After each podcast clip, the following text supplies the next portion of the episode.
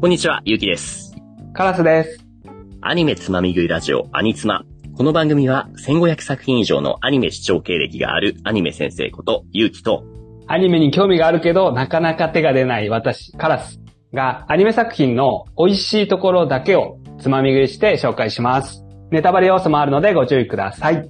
はい、よろしくお願いします。お願いします。いいや、もう暑い日が続きますね。やー、暑い。まだ6月なんですよね。はい6月末。今日はよりその暑さを盛り上げるような、そんな作品を紹介しようと思っていて、はいはいはいはい。ズバリ、推しの子です。あー、推しの子ね。めちゃくちゃ流行ってますよね、今ね。今ほんと猫も尺子も推しの子推しの子ブームでしょ。なるほど。はいけれどはいも、でもなんでそんな盛り上がってんのかなみたいなところも多分理解できてないですよね。いつものことだから。うんそう、そうそう。盛り上がってんのはわかります。なるほど。周りの声とかも入ったりしてきてますかそうですね。なんかうちの娘が推しの子推しの子とか言い始めてるのおと、お ーおーあとなんか街歩いてても自動販売機で推しの子のポスター貼ってあったりとあかる、ね、あるね。うんうんうんはい。あと歌も流行ってるんですよね、あれ。いや、そうなんだよ。ほんとね、うまいことメディアミックスっていうのかなもうアニメだけじゃなくて、うんテレビだとかうん漫画だとか、広告戦略もうまくやってるなっていう風に思いますね。お子さんが見てんだ。推しの子。そうなんですよ ね。小学5年生女子なんですけど、あー、なるほど。まあでも、その年頃になったら特に女の子はアイドルとか好きか、好きだ な。うーん、だけど、ちょっとドロドロなんですよね。あな、んとそなくこは理解してるんですね。親として、あれこれ見せていいのかなとか、ね知らないねんで。はいはいはい最近のアニメあるあるですよね。子供すごい流行ってるけども、親がいざ見てみると、え、こんな展開なの例えばあの、 鬼滅の刃とか第1話で炭治郎の親とか家族が惨殺されるみたいな、えー、みたいな、なるじゃないですか。確かに。ちょっと親の立場になると、アニメ見方変わるなとか。じゃあ今日は娘とか息子さんが推しの子見てるけど、親御さんこれ大丈夫かなみたいなのを判断するためにも、今日はこのアニメ推しの子をレッツつまみ食い。 はい、よろしくお願いします。ではでは、じゃあまず推しの子のあらすじから参ります。はい。この世界、芸能界って書いてルビ振ってある。で、世界、うんこの芸能界において嘘は武器だ。地方都市で働く産婦人科医五郎。ある日、推しのアイドル B 小町の愛が彼の前に現れた。彼女はある禁断の秘密を抱えており、そんな二人の最悪の出会いから運命が動き出していく。っていう、はいはいはいはい。産婦人科そうそう。産婦人科医のお医者さん、五郎っていうキャラクターがいて、もうサイリウム両手にもう、あいみたいな感じでめっちゃ盛り上げてる五郎っていうね、うんうん産婦人科医さんがいるんですけれども、はいはいはいはい。テレビの奥だけの輝く存在だと思っていたこの B 小町っていうユニット名。うんうん。AKB みたいなことでいいですそかうそうそうそう。まさにはいはいはい AKB の中のもう、もう圧倒的センター、もう愛ちゃんがもうものすごいバリバリのカリスマアイドルとうんういう愛ちゃんがいるんですよ。ん。はいはいはい。愛ちゃんがセンター。で、もう手の届かないでも応援するみたいな存在だと思っていた愛ちゃんが実はなんとこの五郎の産婦人科医に患者さんとして来るんですよね。ああ、患者さんね。産婦人科。産婦人科医ああ、 そっか。はいはいはつまり、妊娠しちゃってるんですいはい。いよ。やいやいやアイドルなのにそうそうそう。でもはいはいそんなことをもう絶対アイドル愛ちゃんはマスコミに出せないじゃないですか。ああ、はい。どうだから、偽りながら隠しながら、なんとかして俺が産ませると。その愛ちゃんの子供を。うそんううんっうんていうところから始まるんですよね。うんうん。なるほど。アイドルがはらんじゃったんで、産婦人科五郎が産ませるところ。そうそうそう。子供できちゃったアイドルの子話な供んでですきね。ちゃった。いやうんしかもその子供ね、ふた、双子なんですよね。はいはいはいはい。双子。そうそうう。そうんまあでも、出産をする当日に、うん。なんと、先生がうんうん。通り魔にうん殺されてしまうんですよね。ああ、産婦人科が殺されちゃう。そう、まずその五郎っていう産婦人科はいはいはいのはいお医者さんが死んでしまう。で、その当日直後だ、あの場所変わって、その愛ちゃんが産むんですよ、子供を二人。うん。うん、うん、で、生まれてきた子供、双子のうち一人が、その産婦人科医の五郎として転生するんですよね。うん。あー、転生転生もの。 転生もの。はいはいはいそうはいそはうい。そうそう。そうああー、はいはい。そういうことね。あ、そういうつながり。りか。はいはいはいはいはい。で、もう一人は女の子なんですけど、女の子の方も実は前世の記憶があって、それが、うんえっ、と、五郎先生が田舎の病院で見ていた中学生ぐらいの女の子がいるんですよ。でももう末期患者の重病を抱えていて、もう助からない。で、うん14、5歳ぐらいでもう儚く命を落としてしまったっていう女の子の、それうもんアイドルが好きなね、女の子。うんはいはい。その子が、愛ちゃんの双子の女の子の方としてまた転生するんですよね。ああ、これも生まれ変わると。そうそうそう。あなるほどねつまり、うん。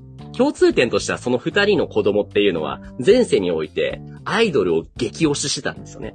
うんなるほど。この愛ちゃんを激推してたってことですかね。愛ちゃんを推していた、その推しの子供として転生するからタイトルは、推しの子なんですよね。ああ、なるほどね。推してる女の子って意味じゃなくて、推しの子供として生まれ変わったよってことか。そうそうそう、推してる子の子供としてっていう。はいそこでさらに不幸が襲って、それが、この愛ちゃんのかなり末期オタクが家を割り出して、愛をうん殺しちゃうんですよね。ああ、愛殺ちさゃれんちゃうも。殺されちゃうんですよ愛ちゃんも殺されちゃう。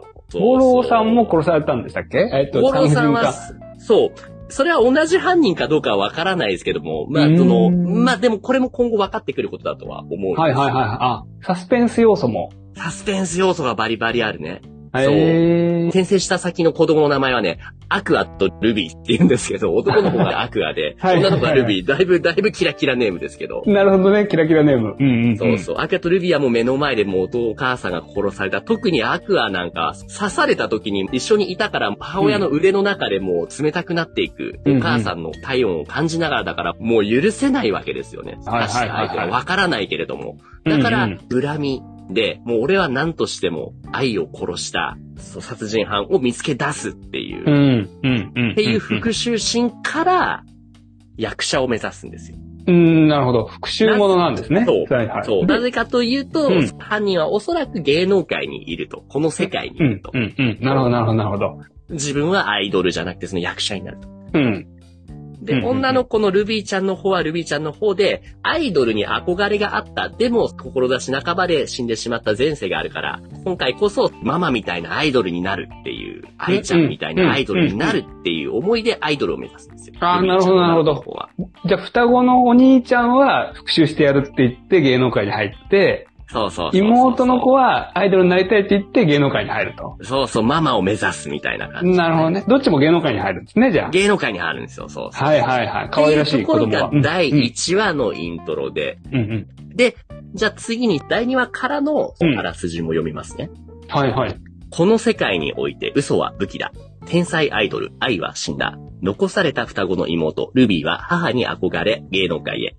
兄アクアは愛殺害の協力者であろう、実の父親への復讐を誓う。うん。愛の隠し子であること、前世の記憶を持つこと、二つの大きな秘密を抱えた兄弟の新たな物語が動き出すっていうところですね。うん。なるほどね。で父親を探し出すのか。そうなんです。おそらくだけれども、実の父親が愛の殺人に絡んでるんじゃないかなっていうう。んうんうんそうそううそう。ん。なるほどね。っていうところで、まあ、あらすじざっくり話したんですけれども、今の流れで結構もうボリュームあったじゃないですか。そうですね。随分詰まってましたね。ですよね。はいはいはいは普い通に考えると、ここまでの内容って、そのうん1話に盛り込むのってなかなか難しいから、2う話、ん3話ぐらいで多分ここまでの流れが展開されていくんですけども、うん。面白いなって思うのは、最近のエンタメ業界って、歌とか漫画とかもそうだけど、最初の1話とか1分とかで良さが伝わらないと、みんなもう他に行っちゃうんですよね。なるほどね。離脱しちゃうんですそう、ね。離脱しちゃう。うん。だから、この推しの子っていうのは1話が90分あるんですよ。なるほど。90分。 そう長いですね90分の中にもうそれがもう今の流れが全部ビュって入ってるんですよね。えー、もう映画ですね、ちょっとしたね。ね。それを見ることで、うわぁ、き続き気になるっていうこと離脱者を出さないじゃないですか。うん。うん。そういう戦略がね、まず一個この推しの子ユニークな点としてありますね。うん。なるほど、なるほど。まだ1話。 まだ1話。うん。またさっきね、カラスさんも言ったように、この作品は、もちろんギャグ要素もあるんだけど、結構そのサスペンスパートとかが多いんですよね。うーん、そうですよね。殺されちゃっうんうんうて、犯人探さなきゃ。そうそうそうそう。で、この芸能界、この世界においてはもういろんなね、才能の原石がもうたくさんもうゴロゴロ転がってるわけですよ。うん、うん、うん。その中でもう犯人探しもそうだけれども、そもそも役者として成り上がっていくためにはね、もう何とかして頭をひねって、天才公役の子とか、うんいろんな天才役者とか、いろんな人たちと肩を並べていく必要があるわけです。なるほど。はい、はい、はい、はい。そのあたりのね、業界内の深い部分がね、すごくね、細かく緻密に描かれているのも、この推しの子の面白い点だと思いますね。うーん。え、じゃあこの後はあれですか芸能改編になってくるってことですかそうです。芸能改編になっていく。まず、殺されてしまった愛ちゃんがっていうところで、復讐を誓うっていうところから、十数年経って高校生編に移るんですよ。うん。双子は、アクアとルビーは、芸能科がある高校に入るんですよね。はい。で、ルビーちゃんの方は芸能科に入って、アクア君はなぜか普通科の方に入るんですけどね。うん、うん、うんうん。堀越学園でしたっけなんかありましたよ 学ね。園でしたっけあの、あ、そう、現実の実在するね。はい、はい、はい、はいだから多はい。分そんな感じ。うーんそういうところの学校で、もう周りはもうキラキラの朝の番組から出てるようなアイドルみたいな子がもう普通に学校に来てみたいな。なるほどね。はいはいはい。いや、そこで何するんですかなんか。 ね、推し推しの子って、ビジュアルはアイドルの子バーンって出てますよね。ええあれが、要するに今の話だとママだってことですかママですね。ママでもう死んじゃってますね。うんうん。そうそうそう。だから、あれじゃあ、 この後、アイドル、ね、メインアートの子じゃいないってことか。いないですね。死んじゃだうからもうその目的が二つに分かれて、それがアクア側の復讐のために犯人を探すっていうルートと、で、うんもう一個、ルビー側はママのような一流のアイドルを目指すって、アイドル業界に成り上がっていくっていうところの二つ。あ、なるほどがメね。インで進んでいくっていう。じゃあ、なんか外から見てるのと違うんですね。あの、キラキラしてる子が、キラキラしてるアニメなのかと思いきや、うん死んじゃってうるんんですね。そうそう、愛ちゃんはもういないので、愛ちゃんへーの意志を継ぐ。で、愛ちゃんの復讐をする。はいはい。い。うところ割でと進サんスでいくペンス的な、ああ、ちょだいぶっサとスイメーペンジ違うスっす的ね。なはい、は感い。じですよ。だから、例えばそのアクア、男の子の方なんかは、役者としての才能はないかもしれないけれども、もうすでに子供の時から大人の知能と、もう観察力を持ってるわけじゃないですか。ああ、そうか、転生してるから。そう。だから、子供に求められる、子役に求められてる、この今の状況を他のキャストとこうしながらた時に、自分はこういう演技をするべきだってことがもう優れて俯瞰で見えてるわけですよ。大人だからね。なるほどね。じゃあ、コナン君状態だってことですよね。あ、コナン君状態、そうですね。はいはいはいはコナン君い。状態だから、そこで割と役者と子役としてチートができるんですよね。ちっちゃい頃。なるほど、なるほど、なるほど。はい、そうそうはい。だからそこでかなり役者業界になんとか食い込んでいくことができるんですよね。うん、うん。高校生になってからももうイケメン役者みたいな形で、いろんな番組に出たりとか、CM に出たりみたいなことをね、どんどんしていく。でも、目的は、そこで人気になる上で、母を殺した犯人を探す。なるほどね。ああ、なるほど、サスペンスなんですね、本当にうね。ん。そうなんへですよ。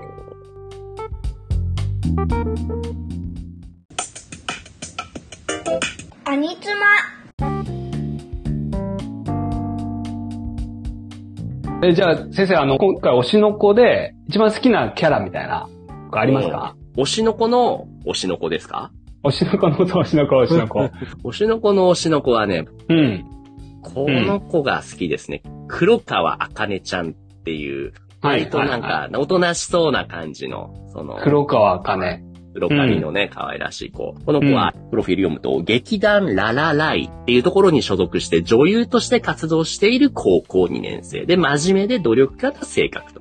はいはいはい。じゃあ芸能改編で出てくるんですね、この黒川あそかうねちそうそうゃんが。そうそう。この芸能改編で黒川あかねちゃん出てくるんですけどね、この子にまつわるストーリー、エピソードが僕、好きで、ああ、お願いします。あのーそういうの聞きたい。この、あかねちゃんが出てくるシーンっていうのが、さっき話したあの、アクア。はいそうそうはいこれ高校生編のアクアですね。なんかちょっと擦れちゃったような感じの、ちょっと触れちゃってる系の、なんかダウナーな感じのイケメン男子になってますよね。そっかそっかそっか。イケメンなんですね。ママがアイドルだから、うんうんまあそれはイケメンになりますよね。それはイケメンですわ。っていうところで、アクアくんがテレビ番組に出るんですけど、それが学園リアリティショーってうん。言ってわかりますかねその、うん。リアルな高校生が、高校生活を演じた、あの、相乗りみたいな感じ。はいはいはいはあーい。もう一個多分新しい例があるんでしょうけどね。僕ら古いですね、あれがね。テラスハウス。テラステラスハハウウスみスたいな感じ。ね。いや、もう一個あるあるいんはアイドルでみたいな。すよ。えっと、あと、あれだ、あのー、バチェラー。バチェラーね。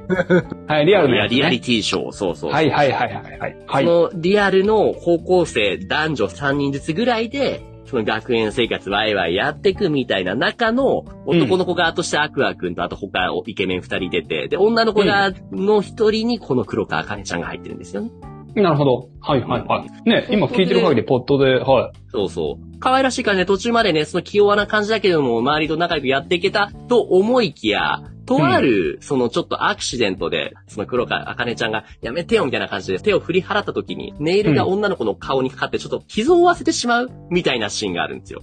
ああー、はい。うんはい。え、ごめんなさい。黒川茜ちゃんの爪が他の女の子には顔に当たっちゃった。そうそうそうそうそう。はい。ちょっと傷を負わせちゃうみたいなはいシはーいンがはあい。って、で、それをリアリティショーの番組に映しちゃってるんですよね。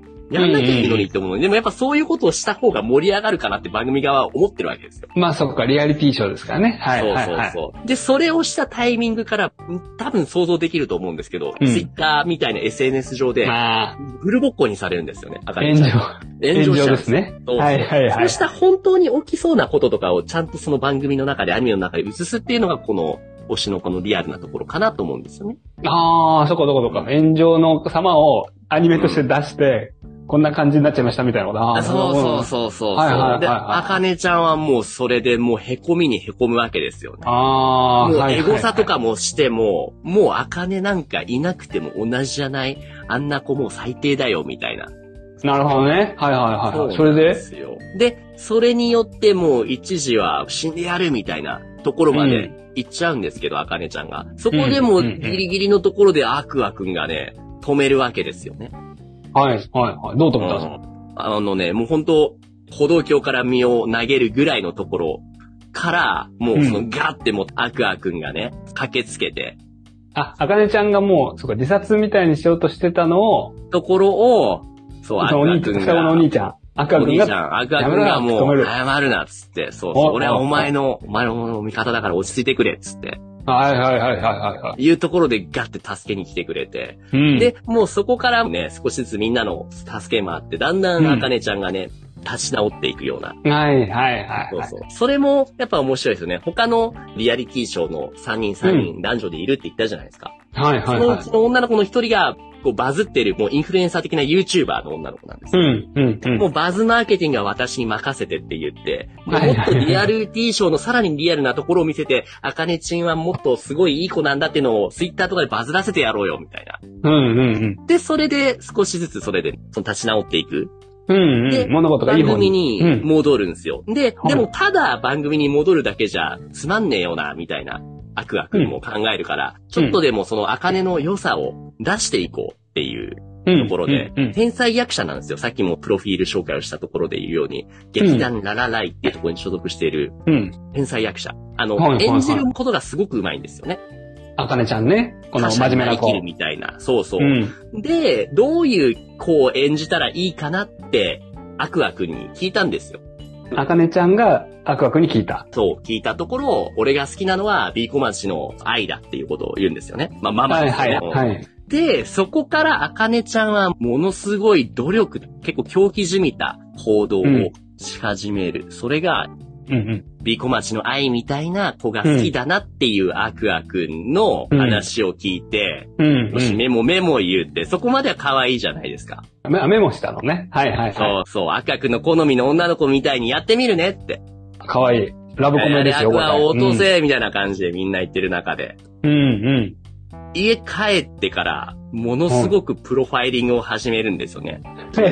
あかねちゃんあかあねちかゃんねがちゃんが、そう、図書館行って、はいはいはい特徴はやっぱりあの瞳。これはきっと自信から来るもの。だとしたら承認欲求は満たされてる。友人関係は薄そう。で、いや異いや性関係は何かあるだろうな。家庭関係はいい。いや、この人格形成は劣悪な方向かな。愛情の抱き方に何かしらのバイアスあり。みたいな。次と、暴露要求、破天荒な言動に反し、完璧主義者、無頓着さと過度な執着。まあまあまあ。なんか、ものすごいガチのプロファイリングを始めて、心理学者もびっくりだよね、プすロのやつを。ごいんすよ。はいはいはい教育レベルは少し低め、箸の持ち方が少し歪、発達障害の傾向、思春期の段階で性交渉があった子特有のバランスの悪さ、みたいなこといやいやいやいを、 もう全部ドンピシャのことを言い始めるんですよ。やいやいやいやいやいやいやいや。そうもう、怖い怖い部怖屋いと。か見たら、部屋中写真とメモでいっぱいいっぱいになっててみたいな。わわわわわわわ、はい。こういう才能があるんですよ。その才能と洞察力を活かして、うんうん。で、次回のリアリティショーの収録に行ったところ、そう、ん今までご迷惑おかけしましたって、やっと、うつで引きこもってたところから復帰したんですよ。はいはいはい。あかねちゃんね、復活。よおうよかったよかっあかねちゃんがそこから復帰するところ、ちょっとこれは動画見せた方がいいかなと思うんで。た。はいはいはい。じゃあ、シーンとしては、リアリティショーで炎上しちゃったあかねちゃんが、アクアに助けられて、アクア君の好みを聞いて、いろいろ研究して復活したシーンそだようね。そうそうそうう。ん。の見てもらいますねお。願いします。みたいな感じのね、なるほどなるほどなるほど。よろしくお願いしますって収録現場の学校の教室に入ってきて、入ってくるところからもうこのプロファイリングをしっかりした、つまり愛ちゃんをインストール済みのあかねちゃんが入ってきはいはい て、はいはい。そう あそうれちょっと人が変わったみたいな感じの表現だ った。もう、そうそうそう。今までおどおどしてた感じが、この感じの、その目の中に星の演出がある ような、これも愛ちゃん特有の感じなんですよ。うんうんうんうん。こうそうだろいう、もう見ただけで、これは、いや、あかねちゃん、いや、愛だこれは、みたいな、うんうんうんいうん。う演技をするんですよ。もなうりきそってるれを見て、もう、もうアクはもうびっくりするんですよね。はいはいはいはま、ママみたいな感じですよ ね。い。どうしたみたいな。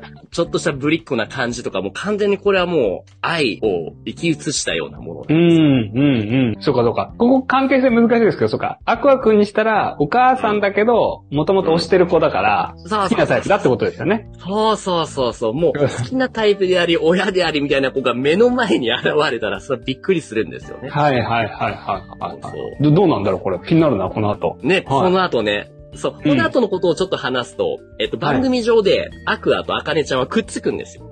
はいはい。番組上でそうそう。はい番組上で、よくあるじゃないです付きか。合うもうキスシーン、キス付き合う。その、はいはキスい。シーンはい。入って、んおー、おめでとうみたいな感じで周りが。ああ、はいはい、ありますね。はい。でも、その、アカネちゃんなんかもとっても洞察力があるから、きっと、アクア君は私を本当に好きだとは思ってなくて、何かしら利用価値があるから、そういう風に思ってるだけなんだよね、みたいな。ああ、見抜いちゃう。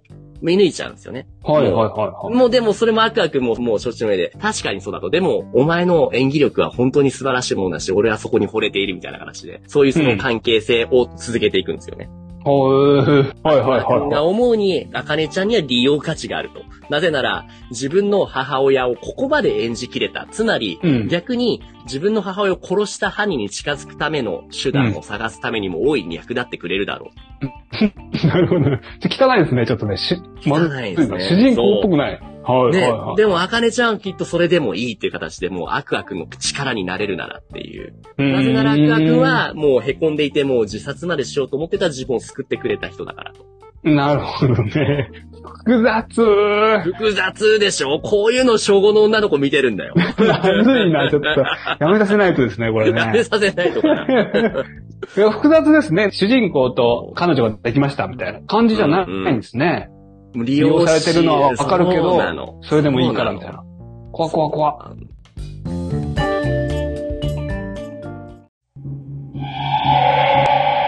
アニツマ。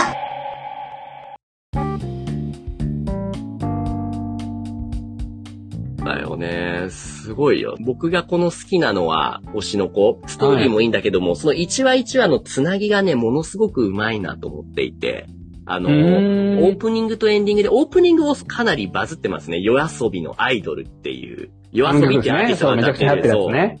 そうはいえ、どんな曲でしたっけはい、あの、誰もが目を奪われてく、君は完璧で究極のアイドルってやつ。ああ、はいはいはいはい。それそれそれそれ。うんうんもう、有線とかでもう店とかめちゃめちゃ流れてるでしょ。いやめっちゃ流れてますね。めっちゃ流れてる。うん。これ英語版とかもあるんですよ。英語版もいいよ。うんうんうん英語うん。版英語同版じアもーティきス実トは聞いたんですけど、の。いや、それで海外の人は燃えるのかなとか思いました。どうなんですかねうん。いや、燃えると思うし、あの、すごく翻訳のね、妙があるというか、英曲らしさを残したまま、しっかり英語にも残してるから、この世界観がちゃんと海外のファンにも伝わるだろうなっていう出来でね。え、それこそ先生はほら、あのね、現場で一番接してるわけじゃないですか。外国人と。日本語を教えてるから、外国人のアニオタと一番接してるわけだから、うん。え、これ、どうです肌感覚として受けてるんですかこのいや英語版アイドル。あの、歌ってる人が違ったら確かにね、その声優さんが違うとかで問題になったりするんですけど、今回歌ってて同じですからね、日本語の方も英語の方うんうんうんうんも。同じ人がちゃんと同じように。で、似せて英語で歌詞の韻の踏み方、ちょっとここ似せようみたいなことも考えてるから、すごいそういう意味では受けてますね。うん、うん、っていう、オープニングはね、このアイドルで曲が有名だと思うんですけども、うん。はい。もう、あの、エンディングの方も僕すごい好きで、えー、女王蜂っていう名前のアーティスト聞いたことないですよね、多分。うん。アニソン界では割と出てるんですけども、結いろんな意味で。ね、その話題性が強いアーティストなんですよね。女王蜂。そうそう。この、日本人離れした感じのビジュアルですけど、で、みんな日本人ですね。えー、え、男女なのかななんこれはね、ちょっと、あれなんですよ。はい。メインボーカルのアブちゃんって子は、性別を公表してないんですよね。ああ、なるほど、なるほど。そうそう。風私はどっちでもいいじゃないみたいな。そのアイドルみたいな格好するけども、人によってはどう見ても男じゃないかっていうけども、その、そんなことは気にしていないと、どちらでもいいと、私は私だという感じ。はい、はい、はい、はいそ。うそうその女王蜂が歌っているメフィストっていう曲がね、これまたね、かっこいいんですよ。うーん、全然知らなかったです、そっちは。そうそう。だっていうのを見てもらいますねお。願いします。みたいな感じのね、かっこよさとちょっとエキゾチックさを合わせ持ったような、すごいユニークなアーティストなんですよね。すごいですね。舞台の感じうも、ん悪魔の集。会みたいな。あ、もう、まさにもうメフィストって曲さながらの。うん、うん、うんで。このエンディングのこの入りのイントロ、てれれれれ、てれれれれっていうところがね、アニメとよく合うんですよね。うん、うん。アニメの最後にかかる。そうそうそうそう。あ、そっか、話してないな。あの、ジョジョの奇妙な冒険とかね、多分名前は知ってると思うんですけど、あれのね、はいはいはいアニメ版はエンディングの入りがすごくね、エンディング曲のイントロとマッチングしていいんですけど、そへーれ、それと結構近いなって僕は思って。あ、なるほど、なるそほうそうど。最後の最後で音がかかってくるみたいな。そうそうそう。あかねちゃんが自殺しようと仕掛けたところで、最後にいいところで悪悪が助けに入ってくるみたいなね。はいそうそうそうはい。で、ここに最後ドンと話のタイトルバンって出てきて、この第6話エゴサーチみたいな、第7話バズみたいな。うーん、なるほど。テレレでラスなるほトどチねャンスに植えたつま先がっていう、ラブちゃんのなるほね、ど先生が歌い出しちゃうぐらい、ぐら思いい、いい、ハマってると。ノリノリなんですわ。確かに。でくる演出がとても憎いなって思うんですよね。なるほど、なるほど。っていう意味でいろんなストーリーとキャラの魅力と音楽もね、演出もね、とてもいいなって思ってます。推してますね。なるほど。すごいですね。いや、イメージ違いましたね。なんか。あいや、だから、えっと、推しの子、愛ちゃんが出てるから、あの子がアイドルやってく話かと、素敵みたいな話かと思いきや、もう全然違うんですね。サスペンス。もうだいぶドロドロ。そして結構芸能界の深い部分まで紐解いているみたいな。うんう芸能界の裏ではすごいいろんなドロドロした部分があるよね、みたいな。ん。リアリティショーとかね、やっちゃってるんですね。うんそうなんですよ。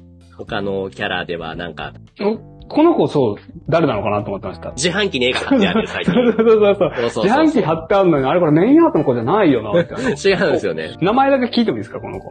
この子はですね、有馬かなちゃんですね。はいはいはい。ちょっと気になる方はね、検索してください。有馬かなその子は、僕は結構苦労人の子ですね。苦労人のねこ子はもうアイドル、役者が天才子役としてちっちゃい頃はものすごくもてはやされた大人気子役だったけれども、うん高校生になってもうその子役としての価値が薄れてきて、うんもうだいぶ下火になってるようなキャラ。苦労人ね。昔キラキラしたけど、今それがもうだいぶ。でもそれをなんとかして覆そうとめっちゃ努力してる子ですね。うん10秒で泣ける天才子役っていうはいはいはいでも なる10ほ秒どねで投げる、この天才子役って本には名乗ってるんだけども、うん初めてこのルビーちゃん、あの双子の方の女の子の方があった時に、うん私は10秒で投げる天才子役って呼ばれてるのよっていうのを聞き間違えて、重曹を舐める天才子役っていう風に聞き間違えて、アニメの中でも、 えみたいな感じで、はいはい重曹って天才子役みたいな。で、もう、そこからもう盛り上がってきて、もう逆にもう、重曹のイメージガールに就任みたいな、もてはやされたりして。あ、